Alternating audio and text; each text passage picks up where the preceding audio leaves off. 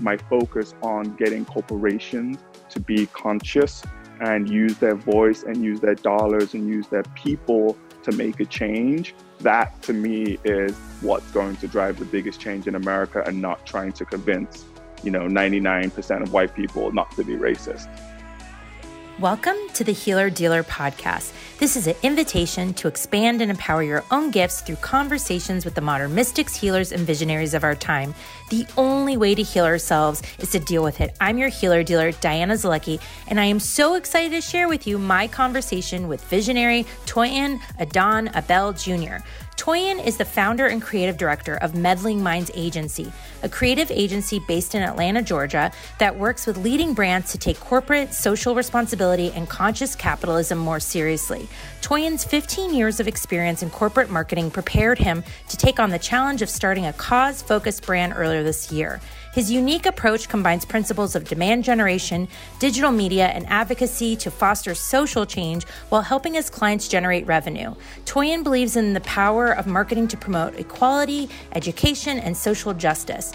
Toyin has worked with leading brands and technology companies including Showtime Networks, Aon Hewitt Associates, Pindrop, and Stored. His recent work centers around forming partnerships between local brands, nonprofit organizations, and marketers to create fundraising opportunities. We go deep into discussing conscious capitalism, moving forward in unity, and how he divorced his corporate America job to support new wave companies to become aligned with advocacy. I love this conversation with Toyin. I'm also super humbled and excited in the power of social media. I connected with Toyin because my childhood friend is friends with Toyin. She shared a post about my last episode with anti racism for beginners. He replied, connected us, I wanted to talk to him because I'm super passionate about you know how to be a more conscious business person moving forward forever.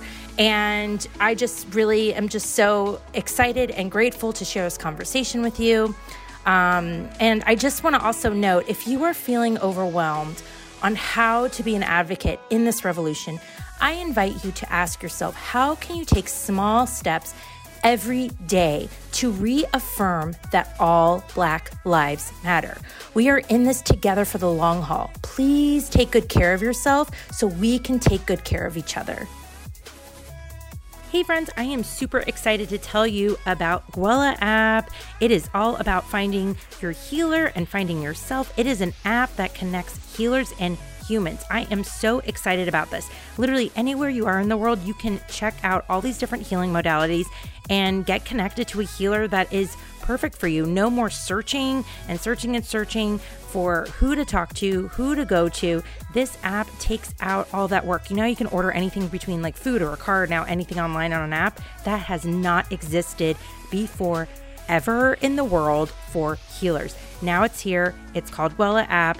And what I love is the story behind it. It is literally created by these three siblings and with their Celtic roots, the word Gwella literally means to improve or get better. So, literally, these three siblings have worked together to create an app to fill a void of something that did not exist, which is connecting humans and healers. And now they've done it. I highly recommend it. There is epic healers on there, and it is such a beautiful platform. So I advise you to check it out and download it immediately. You can also follow them on Instagram at GetGwella and check out their website at getgwella.com. Are you looking for kind, compassionate, and mindful medicine? I am so excited to share with you about SourcePoint Wellness. SourcePoint Wellness is an integrative healing oasis located in Los Angeles that combines Chinese, functional, and spiritual medicine along with a bit of magic. Dr. Amanda and her team of experts offer virtual healing services to anybody in the world, including integrative telemedicine, herbal medicine, distance acupuncture and Reiki, goddess acupuncture, Akashic readings, chakra balancing, healing energy work, EFT, and customized breathwork. Literally everything and anything you need to be fully supported, mind, body, and spirit. Dr. Amanda and her team at SourcePoint Wellness has got you covered. Follow them on Instagram at SourcePoint Wellness or email Dr. Amanda directly at drcohen at sourcepointwellness.com. The vibe I get from looking at your work is that being an advocate from day one has been very important and yeah, it's something sure. that you put in place from day one um but I'm just super, super excited about this. I love, um, I think it's interesting, you know, people separating, you know, like mm-hmm. Being a business and, right. um, you know, being a good person or like your spirituality or yeah. whatever it is that's important to you. And I'm I'm already record. Uh, like, is it okay if I just record? I just like yes, absolutely. I'm very absolutely. like conversational on this. like, it's not like do I like contradict myself? I like you know I, I can't pronounce things. Like it's, it's, not like straight back and forth and yeah, no, that kind of thing. Yeah, yeah no. I I like to think of this as like our friends are like right here with us, and they're like, hey, hey, yeah. I want to say something. um, but you and I were talking just a few minutes ago, like, and this is just my personal belief. I feel like it's trendy to a certain level for entrepreneurs um, to publicize how they give back all the time. Yeah. And that is really important and it's good. And it's like, I, I think that's great. But I, I'm also thinking the layers underneath. how is somebody really setting up their business to not only thrive for themselves but right. also take other people along with them. And that's right. I've always said like i feel like the and i mean other people have said it too so it's not like it's my own words but like you know the more successful you are you have more of a responsibility to give back right? Yeah i think it's um the way i would equate it to is if you think about um giving back as a track meet and, and you are getting in the blocks. That's the um, that's the default, right? To run the race, you have to go on the blocks. You got to start on the start line, right? That's what I see companies who are now putting out statements of solidarity, claiming that they're giving back and things like that. Um, I try to be positive and encourage that, but help people understand that that's the default. Companies who do that, you don't get special treatment for that you start getting special treatment when you protect your black employees. You get special treatment when HR is there to protect the employees and not the institution of the company. Um, you get a reward when those things are happening, when you have diverse leadership. Um, so that's kind of how I see it. I encourage it. Um, but I also like to say that that's the default. You don't get a hand clap for that. Um, and I think a lot of the things that have been going viral in the last couple of days as it pertains to show us the receipts, right? Show us a picture of your leadership team, things like that. I think that's really, really important. Um, yeah. Well, it's interesting because it's like, um, I just think that, you know, to go also go back to those that many that are listening right? I feel like a lot of my listeners um, have small businesses. They're all mm-hmm. entrepreneurs in their own right whatever it is uh, the the focuses of that. Yeah. um, i think something that could be i don't want to say intimidating but like overwhelming for new business owners is the idea of hey i'm just trying to get started like right. i'm trying to make uh, i'm just trying to make ends meet. I'm just trying to like like survive myself. Like how can how would you advise somebody who's starting a new business yeah. to from ground zero from the very start to really begin to implement the uh, implement being an advocate and living that within their business from the beginning? Yeah. Yeah i think that's a really great question and a lot of what i would suggest is for people to make it personal. So i think a lot of times people think that oh, you know, we're just a company, we can't change the world, right? But you're not necessarily trying to change the world, you're trying to find a parallel um, and something that is authentic to your brand or to you as an individual. So I would ask them questions about their life, right? Where did you grow up, right? Tell me about your parents, about your family. Um, are they still alive now? What issues were you dealing with growing up? What issues have you been growing up um, dealing with as an adult? Right? So as you start getting into those kinds of questions and really understanding someone's heart, then you can understand, okay, well, you have through your business an ability to either advocate, educate, fundraise um, for that cause that you really care about. Or it doesn't even have to be outside facing. Focus internally. So, as an entrepreneur, what do you want to stand for? And what do you want your business to stand for from a moral perspective? And make sure that when you start hiring, you make sure you implement those things from day one. So it's not when you get to 100 employees, that's when everyone starts saying, oh, HR team, we need to have a diversity and inclusion plan. That's what happens. We wait till there's 70 people, 80 people. No, you start at day one and you build that foundation and you leverage that as part of your brand story, right?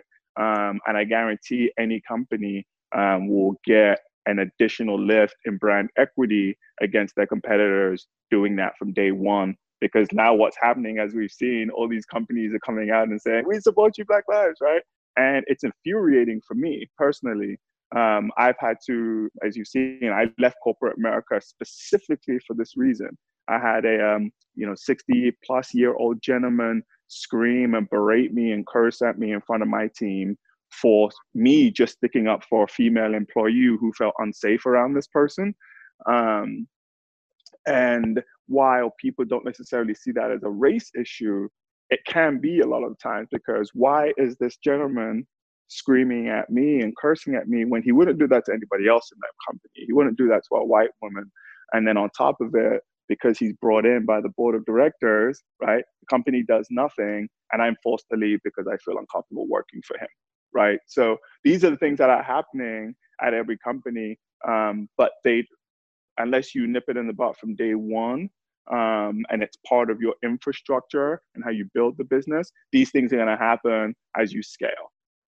Well, I think it's something uh, connecting back to your experience. Um, there is and what uh, a couple of my other friends I've been talking to about this is okay, everybody's having this conversation now, like really having this conversation, but it's like it's almost of uh, being a black man or woman or black trans right now. It's like everybody's like suddenly really listening to the yeah. things that you have had to be just get used to it. You know, you mm-hmm. just get used to it. You just get used to it. So now there's everybody's listening everybody is doing their best i believe to listen yeah. and really transform not necessarily change but transform things right.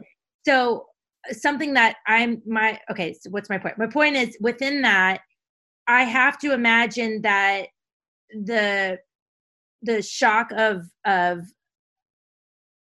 holding your, your feelings and all these things that for mm-hmm. whole lifetime has Absolutely. been like you're just expected to just take it. And right. now people are like, oh my gosh, I can't believe blah, blah, blah, blah, blah. And then it's like the whole like uh, I think that giving what is my point? My point is I feel a lot of white business owners I think are gonna have to really be patient and graceful for yeah. those that are black that are integrating what is happening because i feel like it's so traumatic of even your own experiences within your own yeah. life of all that because it's like you get to the point where it's like you're used to it you're used to it you're used to it you're you know you know you're integrating all these terrible things that are just like expected for you to just take yeah. it and then now all of a sudden everybody gives a shit and it's like you're now expected to like be open and have the conversation. and fix everything yeah. And, and so it's, it's funny my experience over the last couple of days has been like on half it and i've had uh, conversations with some of my best friends and we're like man look at all these white people who are supporting us. Like this feels amazing.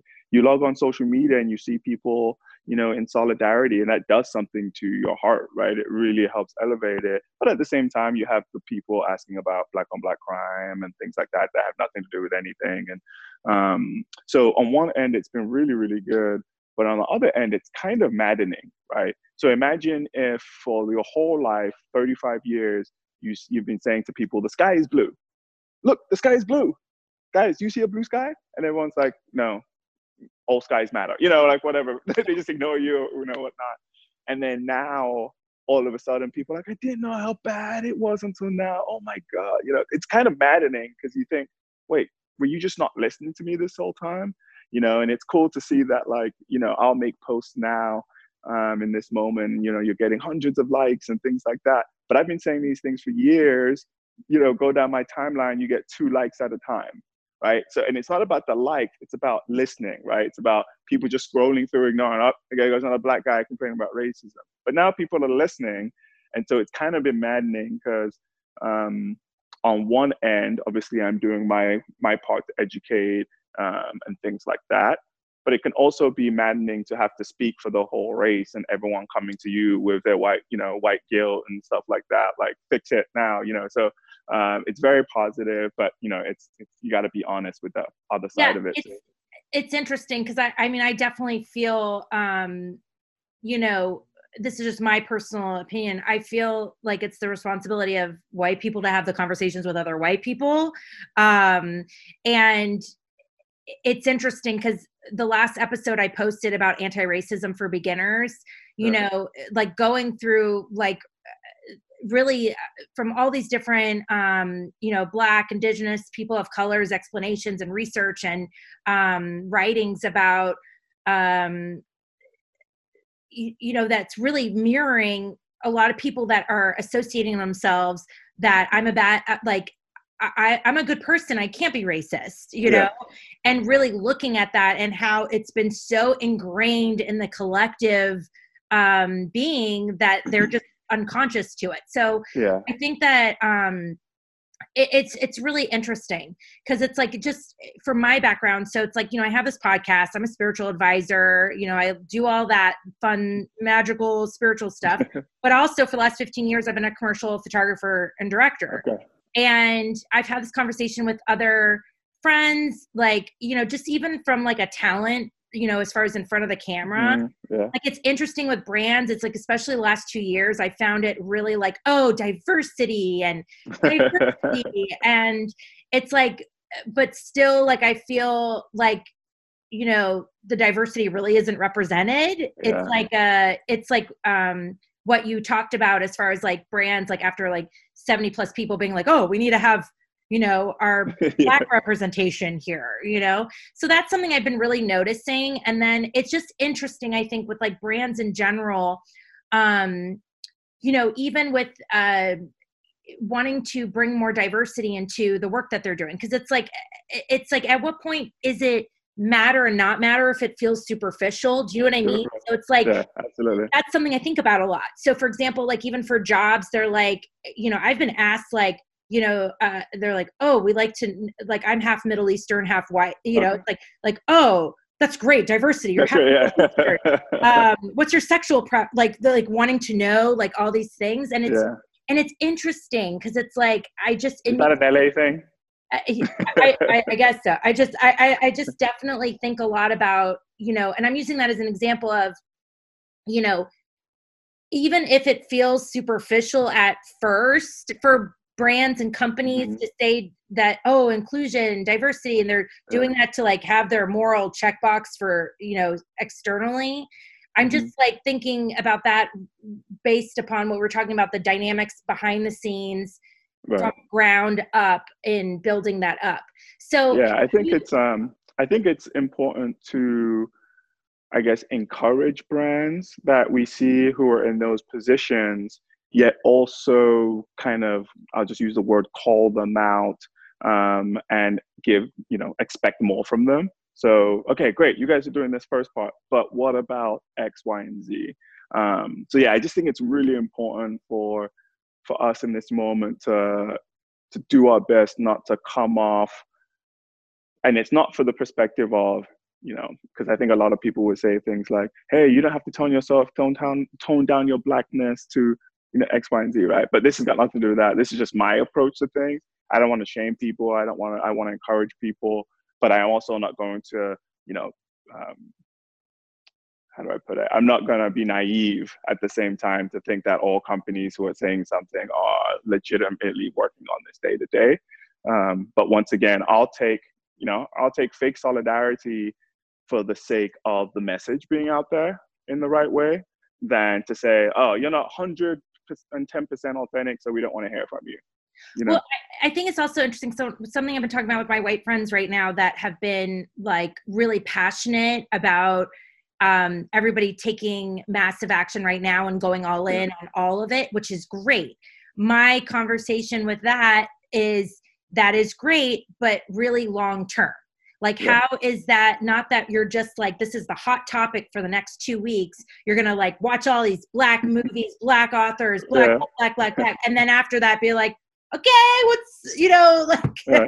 yeah, it's true. On. It's like that's what I'm thinking. That's my perspective. So I look at it for like a marathon as far as, you know, how are you going to consistently educate yourself, consistently integrate, yeah. consistently implement this mm-hmm. so it is a long standing transformed thing, not this one right. and then you saw something else shiny.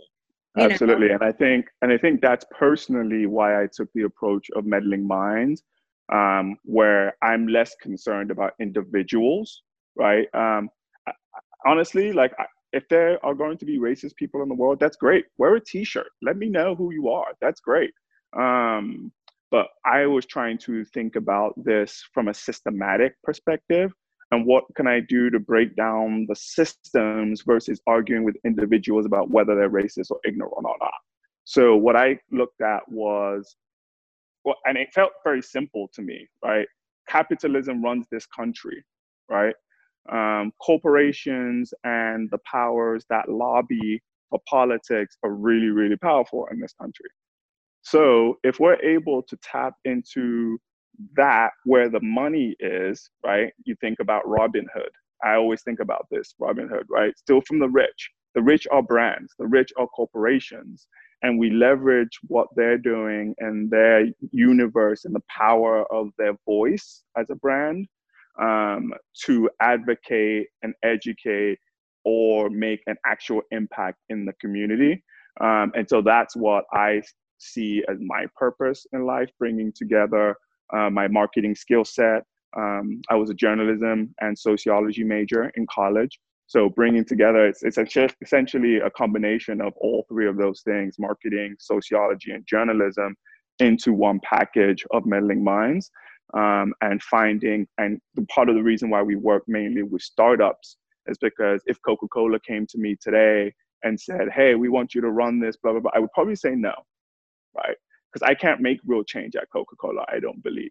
There's too many people across the world, unless they are already doing those things, and it's harder to do due diligence, right? So, you know, companies can seem like they're going in the right path, but, you know, I don't want to put myself in a situation where, you know, they're using sweatshops or they're doing something that I can't control and I'm doing their marketing. So I really try and focus on startups and nonprofits where um, with the startup, I can get to know the team, the owners, find out what they're truly about, and then decide if I want to work with them. Um, so it's a very unique agency model where it's like we're not for everybody. we're really not. So for so with your agency and with the clients that you work with, how do you have that conversation with them? You know, as far as like what their purpose is outside of you know what we were talking about a few minutes ago, as far as like what's in their heart space. Like, how are you uh like keeping that in the forefront as far as mm-hmm. the work that they're doing and that they're doing the good work while right. supporting them to make that work happen. That's right. So a lot of what we do is focus on how to leverage content marketing and digital and media um, to be a thought leader, not just in your industry space, but within the place where you're advocating. So, for example, I've worked at a company where we hosted a conference every year for our industry, and you know the whole industry came into Atlanta. So what I did was I made it into an it, kept the industry event but made it a fundraiser at the same time. So we partnered with a local nonprofit organization. Um, ticket sales went to that. The company didn't make a cent off the conference all the money went to charity and then we also got our partners this was a food industry event so we got everybody coming to the event to donate food product to this nonprofit partner and so every year this conference is now has this cause piece related to it. And that's just one example of a campaign that I did with that client to tie in almost everything they're doing through marketing to cause education um, or volunteering. And then we also do um, like HR training. Um, so we'll come in and um, we'll, you know, we'll meet with the HR team, see what's going on there in regards to um, and advocacy and learning about their employees and what they're currently doing, and then just do some training, even things like um, how to support your um, Black employees after one of these major deaths happen, right? Um, I've worked at some really high growth big companies here in Atlanta Um, and when these things happen, they actually affect me to the point where I cannot work. Right. And I want, I need a day off. I need some time, you know, but a lot of times there's no recourse for that. So um, there's little things like that that companies can do. Um, there's big programs from an HR perspective that companies can also.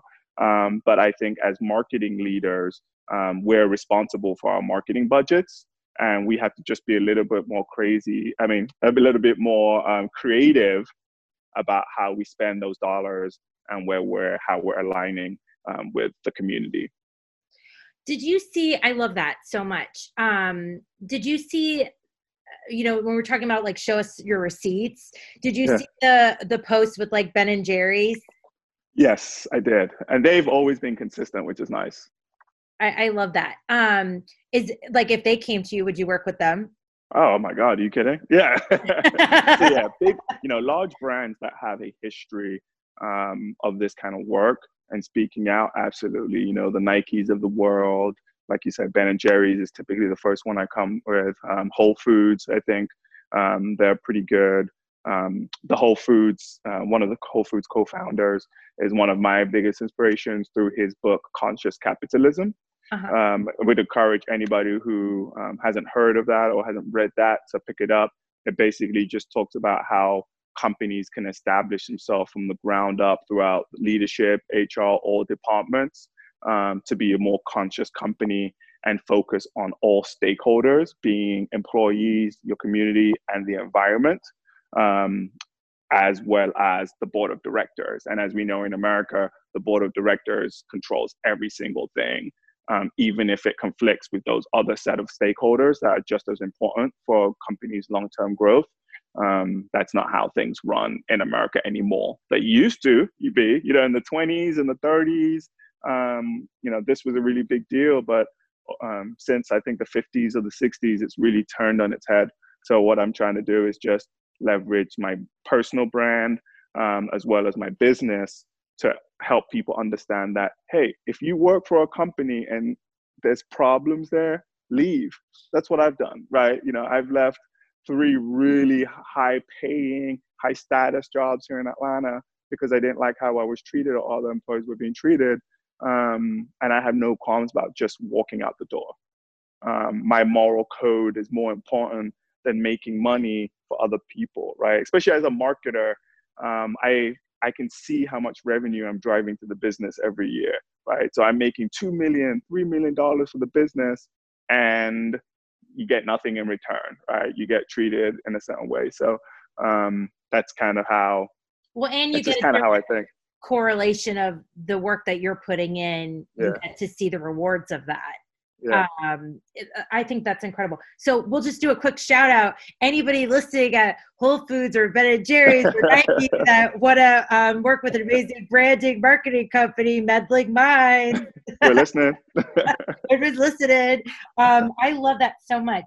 Um is there with every you know we talked briefly about like everything that's going on it's been it's like all consuming. So how are you balancing that you know to care for yourself along with keeping your business going and keeping things mm-hmm. moving forward. How are you doing that? Um, i'm not technically um, in the sense that i'm not doing a great job of taking care of myself. I've been having back spasms for the last few days and neck pains the stress and just kind of being tied up. Um, you know certainly from a mental health perspective it's been really exhausting and i've been putting out a lot of posts trying to explain how mentally exhausting it is for people. Um, and as my business, I posted about this the other day. I don't care about profit, right? If Meddling Minds as a brand, right? Because Meddling Minds is an extension of me. It's who I am, right? So if I don't make a dime, but I'm influencing and I'm helping people out, that's fine, right? Um, my wife's got a job, we'll survive, right? But I don't want to. I'm not gonna live a life where I'm just working for other people, making other people rich, um, yet my humanity is still in question, right? My humanity is still not where everybody else's is.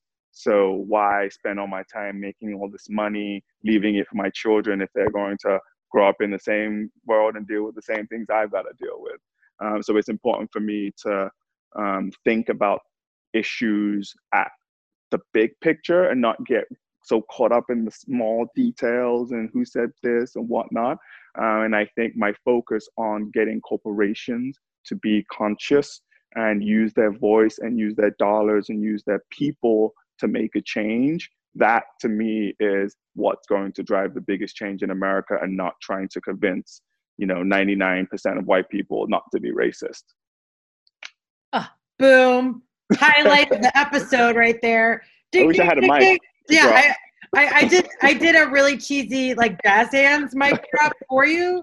Um, oh my gosh, I love that. Thank you.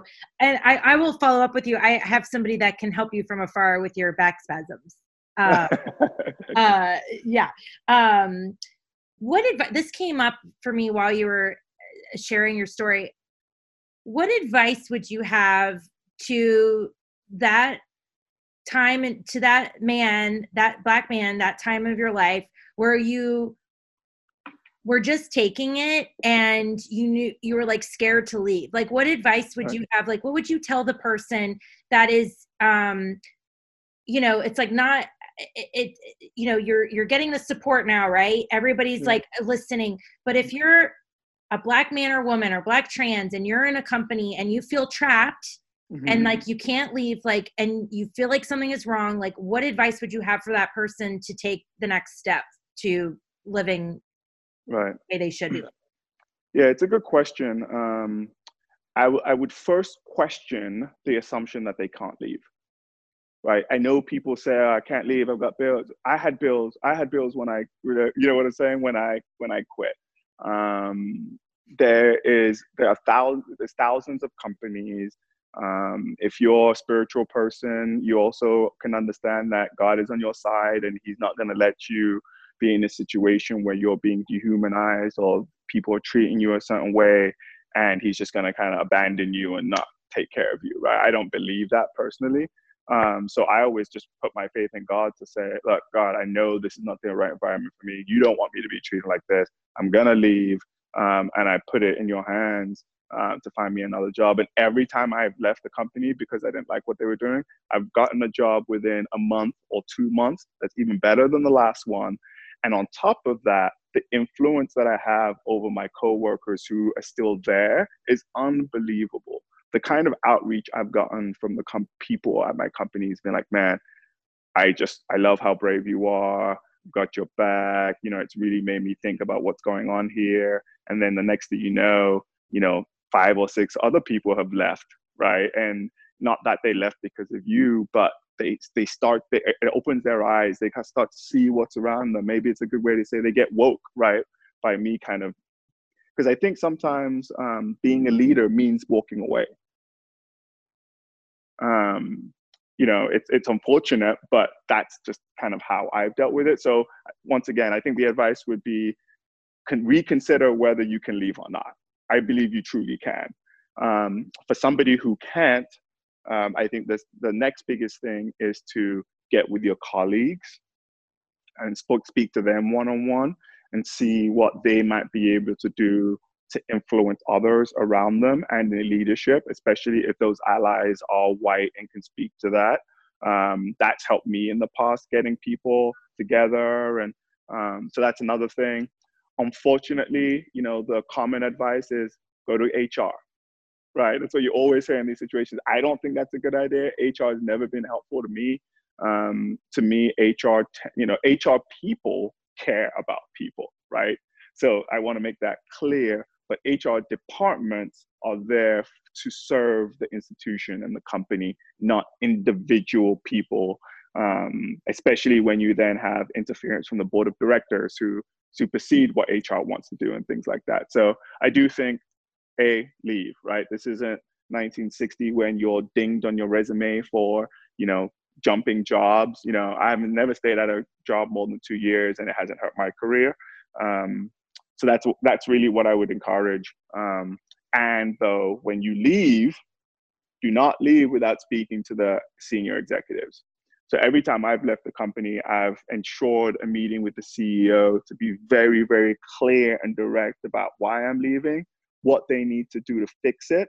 Um, and I think that that has been helpful a lot. And I've seen a couple of companies actually make some changes after that has happened. Um, so if you are leaving, definitely, definitely talk to the CEOs. Don't leave quietly. You know, leave with class, but let them know why and what they can do to fix it. I think that's a really, I think that last piece is such a helpful, um, important tip because it's, you know, you, taking action, but also like using your voice as you're yeah. leaving to make it very clear what has been going on. Um, so okay, so I just want to do a little game. So let's future let let's just future hop like 5 years okay. from now.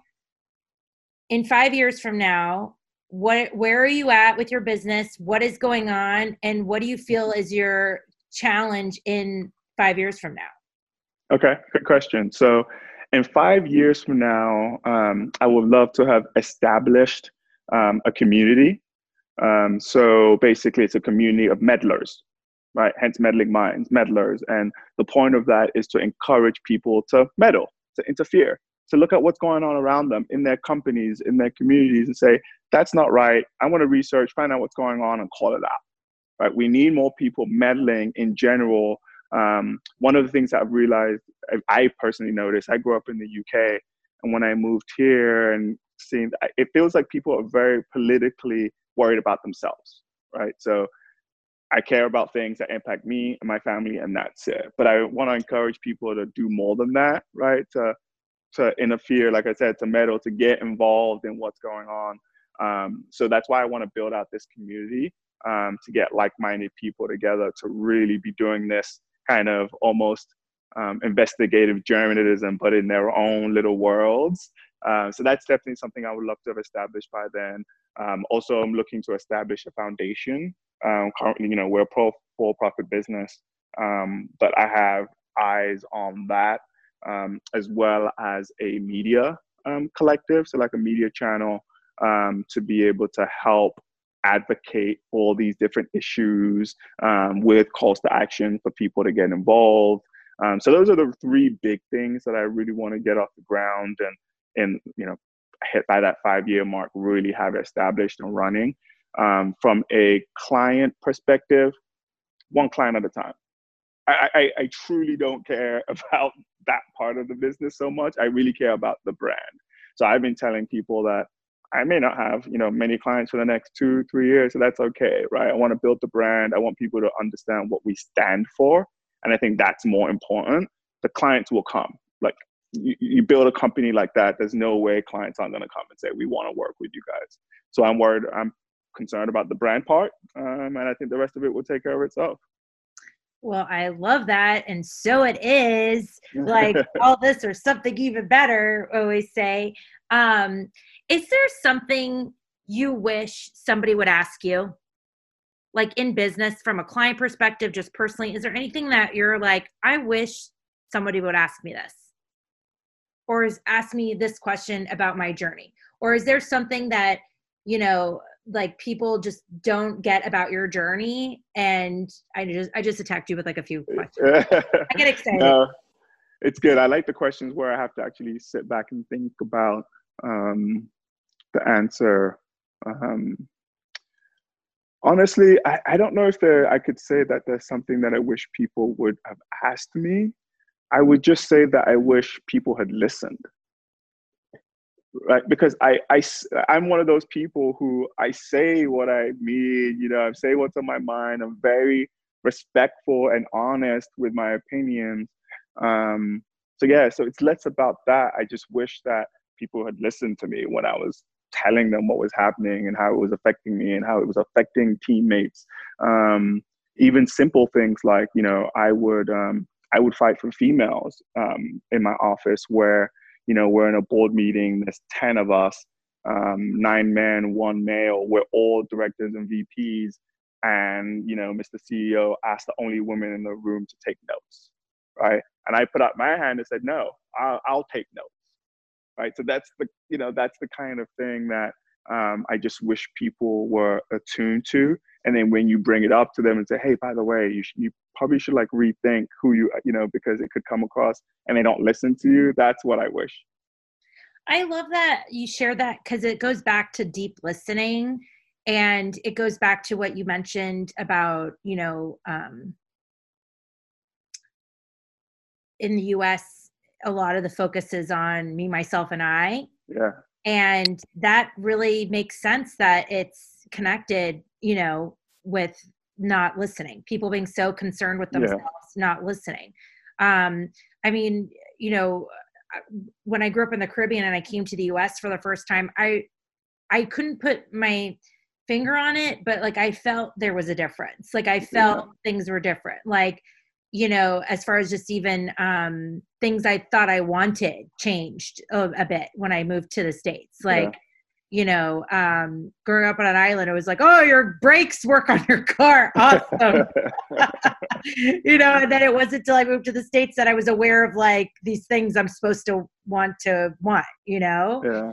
And it's very it's, humbling i think for all of us like you know and this does connect back to what we're talking about is you can think you're a really good person you can think you are meaning well and yeah. it's really humbling when you see how collectively past uh, systems mm-hmm. racial systems belief systems have infiltrated the collective consciousness that sure. directs the way you live your life.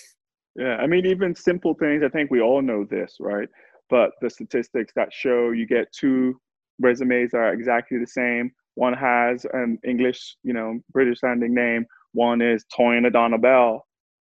And the statistics that show Toyin Bell is getting passed up X number of times more than John Smith. Right? I've had a great career. But think about how many companies did not call me back just because of my name. That's crazy. I mean, I would have to. I mean, it just sounds like a, a, a royal character from you know, one of the Black Panther families. Uh, yeah, you know, so it's just I think people just don't yeah. realize how the tiny, tiny things too affect racism or prejudice. Um, and all of those things are exacerbated inside corporations right you we think as a society it's bad when you put a bunch of people in a small box in an office right? And in interviews there's no questions about what do you think about blah blah blah, diversity right? There's no one talks about these kinds of things in interviews. So you're getting people in who are qualified but they're also um, i remember at one company i was at tech company here um, minority CEO, minority co-founder, but people were still using the Slack channels to make jokes about lynching. And it took me and four other employees basically knocking down and kicking down the door to get a meeting to talk about how that's not cool and how we need to take those things down. You know what I mean? So it's like these things happening in corporate America every day, not just massive companies, but small companies too. Um, and it's and to be clear it's not just white people right um, i've had some of my brown um, indian friends calling out their own community um, as well for you know you have a gas station or you have a liquor store in in a city um, all black customers yet when you're at home you'd never let your daughter marry a black man or even bring him home to even consider it right um, you would never right there's a lot of things that happen in other communities um, that also impact Black people um, as well in America. So um, I just thought that it's important to point that out that it's not just hey white people you're the only ones contributing to the problem right well and also um, you know i'm going to be doing an episode with one of my other girlfriends i grew up with the caribbean but we were talking you know uh, she's public health expert and you know just okay. when she's traveled in different you know countries and you know just culturally within mm-hmm. different black communities within you know it's just it's just i think and call me out if i'm wrong here but i th- i think to your point too is it's not just white communities but also i think the focus is is that everybody looks to america for how we are responding to these things yeah we have um it's a shame that our reputation is really going downhill um, one of my best friends is a diplomat for the US and he travels the world, Middle East, Asia. And for the last 10, last 10 years, we've been having conversations about how bad um, the reputation of the US is. And then in the last two, three years, um, you know, there was some, I guess, how do I put it, worldwide jubilation and kind of celebration when Obama came into office because people realized that is a big step for America, not because it was they knew anything about him. It was just like, wow, America's actually got a black president. That's crazy. That's huge, right? Um, and it feels that we've now kind of gone backwards um, with rhetoric, and I think that's the big thing. I don't think we've necessarily gone backwards to say that America is more racist than it was five years ago. I don't believe that, um, but I do believe the rhetoric has changed. Um, and with rhetoric, I mean, words are powerful, you know. So um, what do you? Yeah, it is. It's something I've been thinking a lot about, and I'm curious to get your opinion. So with COVID, everybody's at home, or you know, uh, uh, and some. So my personal belief, and I'm very curious to hear your point of view, and call me out if you think I'm totally wrong here. I personally believe all of these things are really coming to a head because people are not caught up in the fight or flight, having to just go to work and being consumed right. themselves. So they've been at home and now people are questioning things. First with COVID, what's that all about? What does this right. mean? Leadership is bullshit. What is it? So I feel people are at home, like able to detach from themselves, having to make a living and do their day to day. So they're already within their own thoughts, right? Then you bring up something that is not new, but it just has your attention. Yeah and it's back to back events with racial injustice and people are finally deeply like swaying the curve of focus of like covid's fucked up. This, this is fucked up. I, like what like uh, so i feel and i may get like reamed for saying this but i feel like this is all happening for good to like really deeply have everybody wake up. Like absolutely. wake up. What are the stories you've been told? What are the lies that you've uh, used as an illusion for your day to day to feel good about just focusing on yourself. Yeah. Um so i think I, it's yeah. I think it's helped us come to a point where we're saying what are our priorities as americans right? It's healthcare a priority? Because we all know the cdc existed but they've been losing funding for how many years straight? And i know this because my wife actually works for the cdc so we've been losing funding for years, right? We see that, right? So I think I talked to a friend of mine the other day and said, thank God for COVID, because that's the only reason why people are listening to Black people right now. Like you said, everybody is detached from the go, go, go, go, go, and everybody is still, everybody is watching. And then when you have three instances, three or four instances within two weeks, um, relating to this. I mean, for me, Ahmaud Arbery is still the biggest thing I'm struggling with. I live a couple hours, two hours away from Brunswick or wherever it was he got shot for jogging. You know, um, I've had in my neighborhood where I live now, um, I've been coming home from work and someone called the cops on me because they said I was casing the neighborhood that I live in. And cops came banging down my door wondering what I was doing here in my own house because someone didn't recognize me and thought it was okay just to call the cops, right? So it's not like I think the police brutality thing is one thing, right? Because that's re- obviously really, really bad. And um, my dad's an ex cop, so I have a lot, I have a really great vantage point about this policing issue. Um, real quick, you know, my dad's police training in the UK was nine months minimum. I mean, he wasn't at home for months at a time in training university for the police force. Meanwhile, here we have this low paying job that pretty much just anyone can get. No wonder we have people in the force who act that way because they're not a they're not educated, they're not trained properly. So that's one thing we got to fix from a police reform perspective. It's all about kind of their training um, and ongoing training and stuff like that. Um, but on the other side of the issue is I'm more scared of just random civilians than I am the police because they're the ones who are either they're the ones who are going to call the cops on me, right? They're they're the reason that these things then happen. Um, so yeah, it's yeah, it's just interesting that one is kind of more concerned, at least personally, about citizens and them calling the cops on me than you know the policing part itself because at least that I can see a very tangible solution. For the other part of it, I don't necessarily know how you can change people's minds and you know have them alleviate the fear that they have of any black person in that space. well i i think for me the, the thank you for sharing that and i'm i'm so sorry that that happened to you that i i'm I, and this is a reflection of my own white privilege because my opinion like i grew up on a caribbean island it was all black like i'm yeah. not scared of black people at all right so my own i i guess and maybe i'm you know i'm gonna risk maybe saying the wrong thing but like i feel like you know, it's like I, I'm very comfortable with black people. I grew up with black people. Yeah. I'm on an island. I moved to the states. I don't think of anything else because I'm just used to black people. You know, yeah. just used, you know. So for me, my own reflection of like, holy mother, like of seeing these reactions that other people have towards black yeah. people. I think for me, that's been my own deep awareness of white of like I, I, yeah, I, I, don't know if I could call that part right. I'm not sure. I just, I'm not, it's something I don't think about because I'm just like, I'm not, not thinking like, I, I think I've been naive to think that, um, you know, that other people think like me, you know? Right. It's, or, it's a unique experience for you where you actually grew up around black people outside of America and versus people who grew up in America and say things like, I don't see color, right? Um, I think from your perspective, it's that's not what you were saying.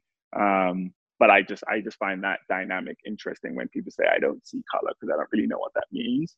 Um, but yeah, I well, think- it's interesting talking about what's seeing color, and we can talk about this. It's because when I grew up in St. Thomas, it was black. It wasn't saying African American. And then right, I moved to the States, and it was like rude to say black, but then like saying saying African American. But all my black friends are, but I'm not African American. Right, exactly. Like these, uh, so that even that discuss that's very interesting to me. Um, in you know, uh, uh, saying um, you know, like like I don't see color, African American. I'm like, but they're not like African, like they're from another. So I am actually African American because I'm Nigerian. I was born in America, so I'm African American. You're like, no, actually, I, I am.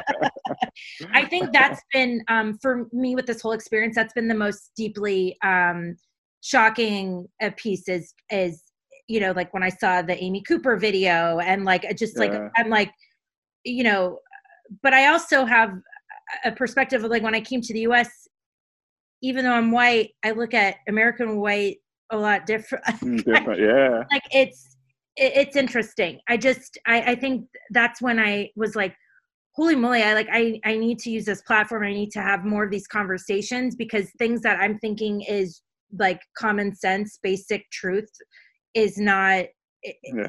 is not reflected in the other people that look like me. I'm I'm curious. Did you um, and your family face any kind of discrimination when you guys lived in St. Thomas? Um. So it's interesting because I actually was talking about this with one of my girlfriends, and I felt very sense. It's just very funny you asked me that because I I was talking with one of my girlfriends actually this morning. This is really funny. Um, and we were talking about doing an episode together, and we were like, "Oh, I should not talk about my like like we should talk about that because that could really get misconstrued by some yeah. people. But um, I would say yes. Yeah. Okay. Um, yeah. Yeah. Uh, and I ask because of my sociology background, right? I understand that um, race issues are um, based on where you're located, right? From a geography perspective, really impact how these conversations happen um, and who is actually on the other end of prejudicial thinking and um, institutional type of um, unfairness, I guess. Yeah. Um, so I can imagine that happening. Um, you know, maybe in a micro way. I, I can't imagine what that would be. I but. think it was there. It was more of like anybody that's white that's there is normally a tourist. Yeah. Okay. And so if I, I would feel like uh sometimes this is just my experience, my mm-hmm.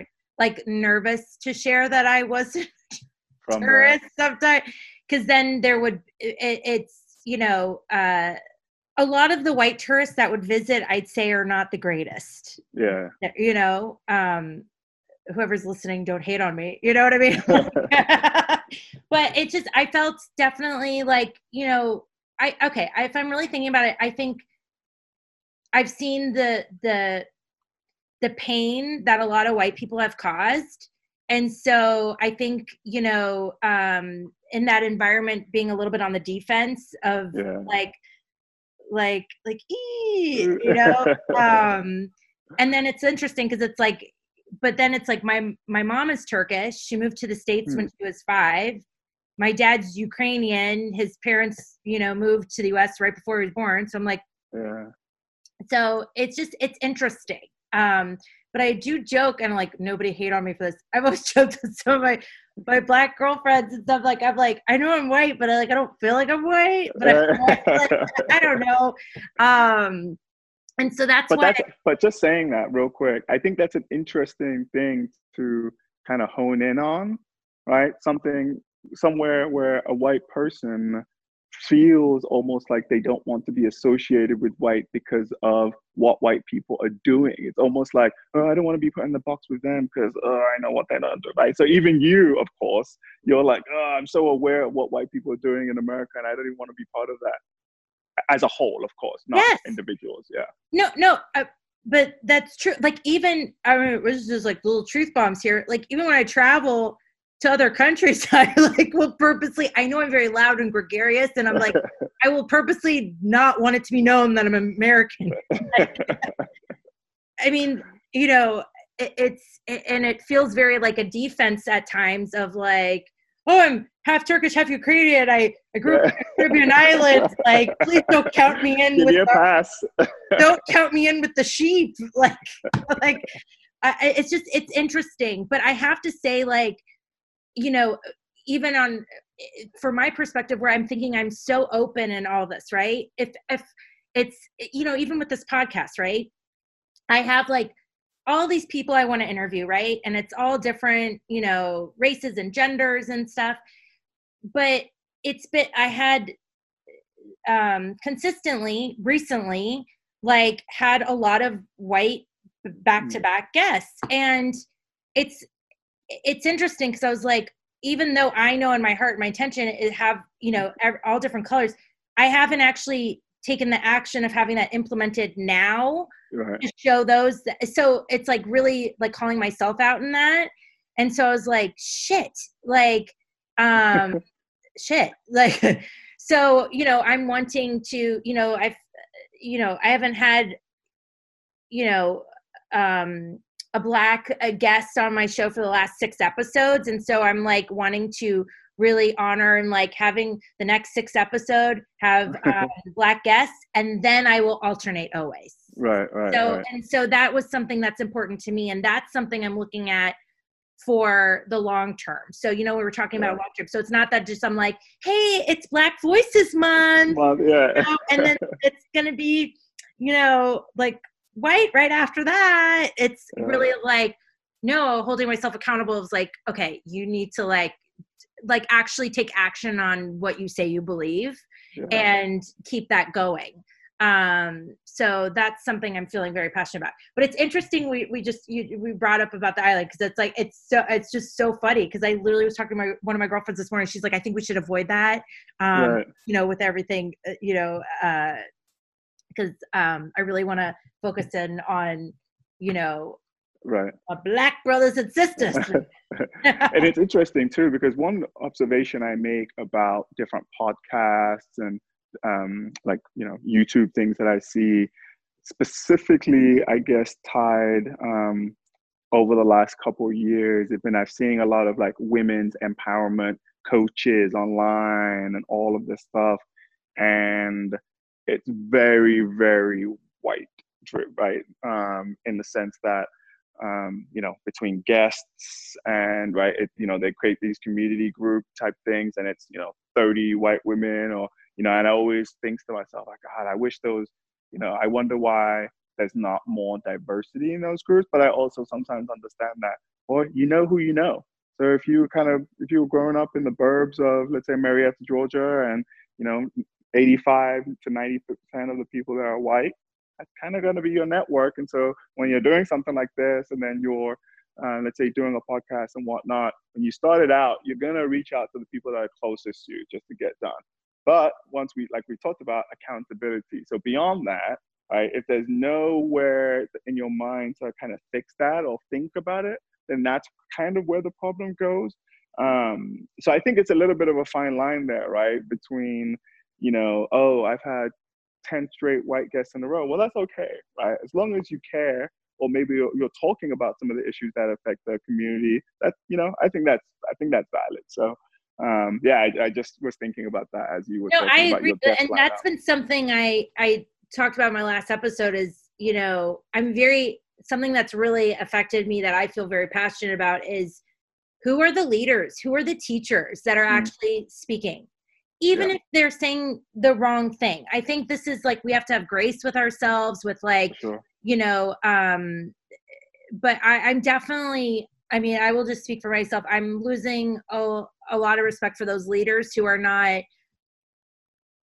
who monetize off of being like front and center you know i'm not talking about those that you know like are online because they have to but they don't really you know what i mean those that are yeah. like they make everything off of this face mm-hmm. forward that they yeah. not talking about it um or being delayed or feeling like pressured like by people like that's something i've definitely been seeing and taking deep note of yeah. and you know like um uh, feeling like that's unacceptable to me. What do you what do you feel about companies that are not currently making well, I say less companies, but what would you think about people, brands that are not currently saying anything? Do you think it's all bad to not say something or um like how what's your feeling I think that? that's interesting because it's like there's two sides. So it's like one, it's like people are being science, you know, a science it's like you're shamed if you do or you don't on a certain level. So it's like you you stay silent and you you will be shamed for not speaking out. You speak yeah. out you're going to get shamed by half of your audience for not saying the right thing. Um you know um what do i think about that? I think i think for my own perspective in seeing how my own awareness of like oh my gosh i i can see like just this last week how i've impacted other people to help um transform the way they thought before. Yeah. that deep awareness because i honestly didn't have that before starting the podcast. Like i have this podcast i love to share stories i love to connect people. I'm very much like i want people to be able to like choose for themselves. Like hear this information and take the tools that work for you and choose choose for yourself. Yeah. so i think for me like i felt this last week you know um after seeing things I was sharing and feedback I was getting that like I actually am impacting people, I'm seeing yeah. firsthand. I felt um, very much like a sense of urgency, deep responsibility, and so it's not fair of me to project this on others. But. I have projected this idea of if you have that large platform, if you have this large audience, and you know on a deep core soul level that these people take what you have to say to heart, how could you not and you yeah, sell yourself as being vulnerable and authentic. Yeah. it's like how could you not say this like you know or even how could you not say something?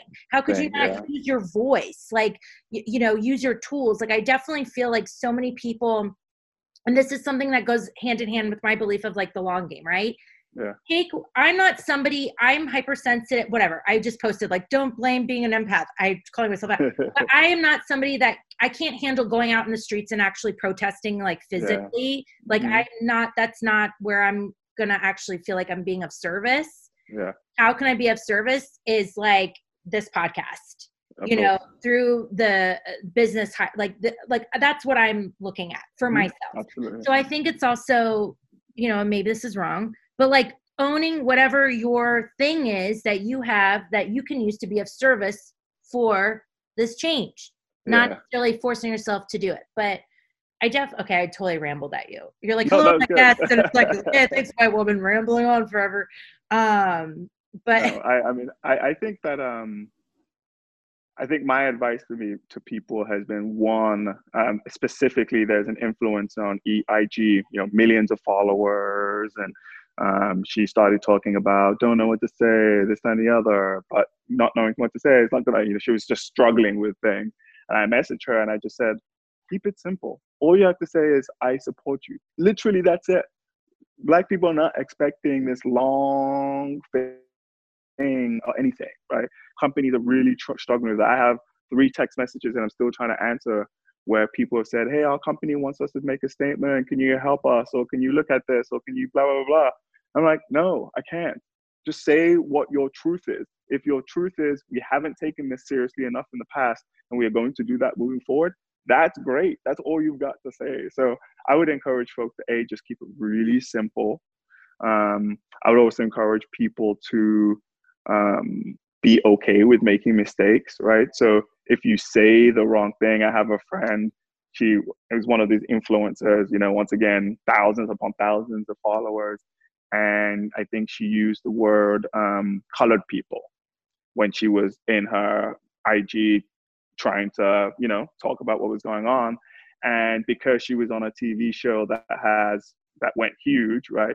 Everyone's coming down on her. Her castmates are going at her, you know, all this stuff. And I reached out to her um, and just said, "Look, I know you made a mistake. I I know it sounds like the world is coming after you, but I'm willing to talk to you, help you out. Um, but at the same time, it's you can't just you can't be scared of that and then not do anything right? It's braver to make a mistake than not to say anything at all because you don't know what to say. Um, so i would say keep it simple be brave. Even if you get it wrong that's okay you know?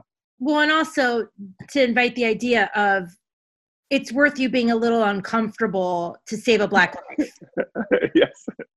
I, I think that's the thing that it's like everybody is so scared to have uncomfortable conversations. And I think what's happening too, going back with like what we're talking about with like COVID and like, you know, like yeah. everything's about to pop and seeing these things. I personally believe on an energetic level, like we're purging out all the things that mm. no longer work for us. So even though everybody's like, this isn't a new issue, it is getting purged out because we cannot come together in true unity as a human race mm-hmm. until these injustices are acknowledged and transformed. Like absolutely. I, I, think it's a big point. Acknowledgement is huge. Acknowledgement is if you can't have you know you can't have real redemption or uh, move forward in unity without everybody going back and realizing what happened being educated um, and it, you know, I, I don't necessarily know if like reparations are the answer, right?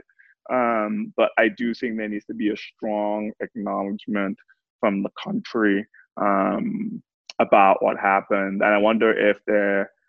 I don't know, this just popped in my head. I wonder if there needs to be beyond Black History Month, right? I, it feels like there needs to be something else that a day or a week or something that we use to maybe bring people together in this new kind of reality and this new kind of effort to move forward in unity. Um, that might be something, but. Um, but don't you think too, like seeing the news and seeing that all the states, like 50 states and 18 countries, came together? Mm-hmm. Or, I mean, granted, it was out of, you know, anger, frustration, and wanting to stand stand up and speak out. Like, I mean, what other time? Never in history. It's amazing. Has that ever? It's amazing. Happened? I mean, I think the biggest thing is not just the protest. The the couple things that stick out to me are we've never seen these many police chiefs come out against what happened and stand in support. Right. That's literally never happened at this scale. Um, we've also not seen people in New Zealand and all across the globe protesting on our behalf as well. So it's been, I've, you know, all my black friends have said the same thing. Like this period of time has been really positive from a healing perspective for us in order to at least be like, okay, people are actually getting what we're going through. Um, it's maddening, it's annoying, but at least it's there. The police, you know, are starting to speak up, not just the police chiefs, but chief um, police officers on the ground. Um, so I think that's been really, really good to see. Um, so yeah, it, you know, there's a lot of um, a lot of positive in terms of what's going on. Um, the key is, like we've all talked about, it's about the long term. So let's say COVID, this whole COVID deal ends tomorrow. There's a cure. We're all, you know, we're free. Everyone go back to your lives. What's gonna happen then, right? Um, and so I think it's on us, the folks who are authentic and genuine on this topic, to keep this going in the long term. I'm getting ready to post um, publicly my accountability. It's not enough for me to say, you, you, you, you, you, right? I have to hold myself accountable because there's been periods of time in my life when I've gone away from that message um, around Black Lives Matter or things like that because A, I'm exhausted. B, I know no one wants to hear it. I've heard people call me divisive in the past because of my posts and things like that. And I would actually let these things in combination get to me. Um, and I would be working in these issues on the background, hence meddling minds and what I'm doing. But publicly, I would be, I wouldn't say anything because we, like we all know, the angry black man, right? I say something, I'm perceived, but a white woman says something the same way, and it's like, oh, she's so insightful um, so, you know, things like that. So I need to kind of stop being worried about my perception, especially because I was in corporate America and, you know, I can't be rattling off all these posts about Black Lives Matter and things. And then I go back to the office and, you know, it's awkward. I, would, I was always worried about those kinds of things. But now that I've divorced corporate, um, when was this? Uh, end of February, and I'm, you know, doing meddling. Oh my gosh, it's that new? It's yeah, it's brand know. new. I oh started. Um, the con I came up with the concept in um, 2009, but I I just wanted to develop a certain level of like cachet and experience, you know, and industry knowledge and the network before I started my own agency.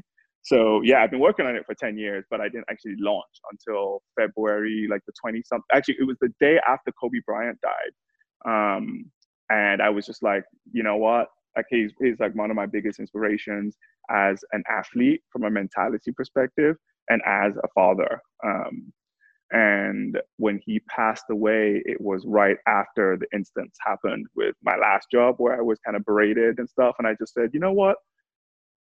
This is my time this is happening for a reason. I was, you know, and so yeah, it's brand new. It's all brand oh new. Oh my but... gosh! I, like again, my own like, like when you were okay. I have to be totally honest here. Like when you shared about your experience, I was literally like, oh, years ago. You're like, no, Diana, at the beginning of this year, and then yeah. I'm so sorry. And congratulations. I, I mean, looking. I mean, obviously, you eh, eh, it, the work with your business has been, you know, it's been incoming for years and years. Yeah. But I mean, I didn't the way that I view like the information you're putting out there, the way I viewed things on your site, like I just it feels very like established for many years. and so I was like, oh, you're sharing your experience with these like a-holes in corporate America from years ago. You're like, no, actually, Diana, it was just a few months ago. Yeah, I mean, a lot of the experience that I'm referring to are the re- experiences where I was an employee. Yes, yes. And as an employee, I saw these things happening and I was like, you know what? I'm starting my own company because I can't keep making money for these people who are treating them and outside of race, forget racism just how they're treating um, employees, um, how they decide to fire people, the mechanisms and how they do that. You're like, this person has a family, right? And this is how you, how, this is how you're choosing to lay them off or whatever. Um, things with gender, like I, I mentioned an example earlier, things that would happen like that, um, different microaggressions, and then just the blatant racism type things, right? These are all my experiences as an employee that made me realize that corporate America is sick. Um, and how can we fix that? Um, and so that's all what led to Meddling Minds and me to say, you know what, I'm going to help create a new wave of companies and change the way companies operate um, through marketing, right? Um, and that's why I think Meddling Minds is a great name for that because marketing is not responsible for fixing companies, right? Or making them more conscious or making them do the right thing. But I think marketing is uniquely positioned because of our skill set, right? Getting people's attention, storytelling. We are the best position to go into our company leadership, to knock on those doors and say, hey, we need to move in the right direction for the sake of the brand. Otherwise, this brand will fail in the long term. Um, yeah, so that's amazing. So, where can people follow you? Where can they find out more? Where can startups reach out to you to see if they're in alignment with you because mm-hmm. they listen and they're like, "This is this is the man that's going to make it happen for me." Yeah, so you can uh, find me anywhere really at Meddling Mind, um, Meddling Mind on Instagram. Um, you can also just Toyna Bell on Facebook. I do a lot of kind of thought leadership and stuff on those channels. Or you can just go to meddlingminds.com. Um, at the bottom of the page, I have um, you can just set up an hour consultation with me. I do those free, and I'll just even if you don't leverage Meddling Minds as a client, I can actually help talk people through how to find their purpose and find alignment with cause and advocacy. And I don't care if I get paid for that because guess what? The work happens, right? The community is helped, a, a company is changed. That's what I mostly care about. Um, and once again, you know, you develop those relationships, you do the right thing, the business will come one day. yeah, but you should totally like consulting. This is huge. Like the medicine you have for like these mm-hmm. brands, if they're like, like let's say if it's a huge brand, okay, mm-hmm. I don't know if you already do this, but if it's a huge brand and maybe you don't want to take them all on as like a new client, you right. know, for the long term, but they want to bring you on as a consultant to help guide them, would you be doing that? Yeah, I would consider do that. I think the, the brand would have to be right. Um, typically, I like to stay with um, brands and industries that I actually care about too. Yeah. Um, so yeah, like I said, I'm really picky about. Should that be in the questionnaire? Why should I care about your company? Oh my gosh, I, I totally know. see that. Like just this whole conversation like i obviously clients can work you know sign up you know work with you mm-hmm. as ongoing client but i totally see you being like a powerful voice and um and like talking like helping other big brands that maybe you wouldn't yeah, speaking engagements at brands engagement. yeah mm-hmm. i totally yeah. see that um, yeah for sure so no pressure, but I, I feel like it's very, very it's look it's, it looks like someone gave you my business plan and you're like looking at my two year plan and peeking into some of the stuff that I'm Oh, you totally have to be a speaker. Like and so and you also have a podcast coming out. Yes, toying around. That will be out soon, starting our first set of interviews in the next couple of weeks. Um, but yeah, with with what's been happening, you know, in the news, and I've kind of taken a couple two three week break from work work and just been focusing on you know putting out the content out there. Yeah and self-care. I, I feel like and that was something you were mentioning earlier just eh, um and and this i'm coming from like a healer's perspective. Yeah. it's like i think when you know and again we're talking about the long game it's like self-care is so important. It's like you know you're so passionate about what you're doing and the cause and moving forward and being a impactful voice and leader but it's like also like to the take care of yourself take care of your vessel so like you can do all yeah. of amazing epic i think one of the things that i've learned too and you hear this a lot in the black community on top of the fact that i'm african and in an african community it's even stronger but that whole mental health thing and you know you know just just pray about it right you know that's half the response you get um, it's you know we don't we don't do therapy. You know, this like that kind of mindset. So that's something that I've had to get away from in the last kind of five years, and I'm only really now, to be honest, taking that part of it seriously and the link between my mental health and my physical health. Because when I think about this, right, a lot of I, I, I randomly get these back spasms, but my wife and I were talking about it, and she was like, no, all of these things. She was like, when you're stressed, this is what happens, right? She, she, obviously she knows better than me, and so it's really important that we do take care of our mental health. Um, we just did a webinar yesterday with Mental Health America of Georgia um, with one of my clients about mental health in the senior community specifically, but we did spend some time just generally talking about mental health based on what's happening in the world now. Um, and it does go from mental to physical. I've really learned that, and I need to really take care of myself in this moment because I am very passionate. Um, I like to stay in it as well. Um, you know, I don't like to be like, oh, I'm going to take a break. I like to stay in it. I like to stay man. I like to stay kind of motivated. Um, I enjoy being able to place a chip on my shoulder to give me something to motivate. So, with that being said, how my personality is, I certainly need to figure out the best way to work on my mental health what if but but for your like self-care and stuff to be able to rest and do the things that feel good like um what if you pretend it's like one of your clients like right yes I should. I need to block like put it in your schedule and be like, I got my client of myself. yeah, and it's because it, my my biggest um, hobby is soccer. So I've been a big soccer fan, player all my life, and with COVID, I can't play. So my one thing that I typically lean on, I can't do. Um, I can't even watch soccer either, obviously. So I uh, definitely got to find other ways to stay active. Well, I I can send you. My friend just sent it to me yesterday, and it's very uplifting and fun. It uh, I need to get the ladies' names, but there's this like um uh, African dance class on oh, YouTube. Oh it's like very vibrant and like fun. And I was literally in a meh meh mood last night, and I did it, and I was like, I'm fired up.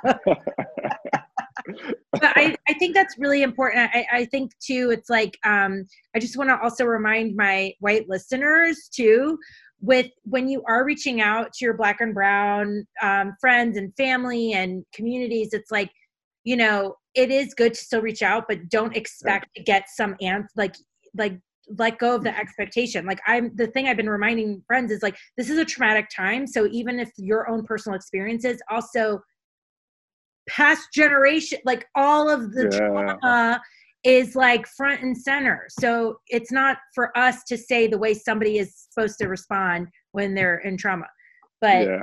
like no thanks for saying that yeah oh my gosh totally like i mean i was like i did a whole thing like check in with your black and brown friends and, but then somebody it was like you know i roll you know whatever it's like i'm done with white people checking in on me right now it's like i get uh, it it's like you know you can't anyways. Yeah, I can see from his perspective, but we still want that to happen because yes. we appreciate your friends checking in. Um, it's just, you know, I might, it might take me 48 hours to get back to you because I got a whole bunch of texts from other white people. You don't know anybody anything. I just want to take a second and honor you for the leader that you are. I want to honor you for really like creating a heart centered business that is really going to impact the masses and the ripple effect of the action you've taken, the way you've put yourself out there, the way that you're so courageous and brave and loving, deeply loving. Um, you can definitely feel that with in speaking to you with your business in your life. It's like everything is truly at a heart center and i think that that is very inspiring and um, i'm excited to see you like speak to other companies be on stages and have your podcast. I, I definitely um, am excited to see you know what you do next. That's so appreciated. Thank you so much. I think it's um how do i put it i i struggle with this myself right my wife is always like no what are you talking about because you put yourself out there and you worry, right? You're you're concerned. You're like, oh, should I have said that?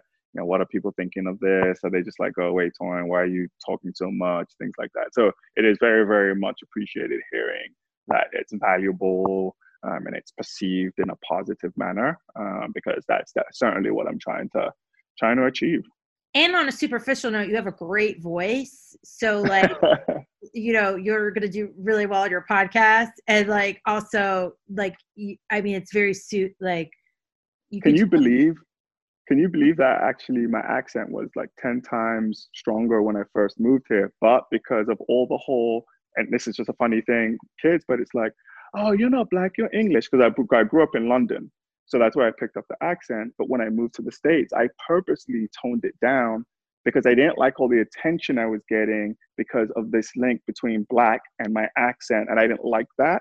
So I wanted to step away from that and say, I'm just me. Um, and the accent thing is not why you should listen to me more than anybody else. But I understand what you're saying, but it's just interesting how how we grow up, right, and how we learn. And I think to myself, man, I should have, you know, not done that because you know having an accent is cool. It, uh, it is. It makes you like a superstar here immediately. Oh no, you're definitely like, uh, you know, like you can market today. Like you're going to be speaking on a lot of uh, platforms about you know the work you're doing. So it's a amen to that. Yeah, so it is.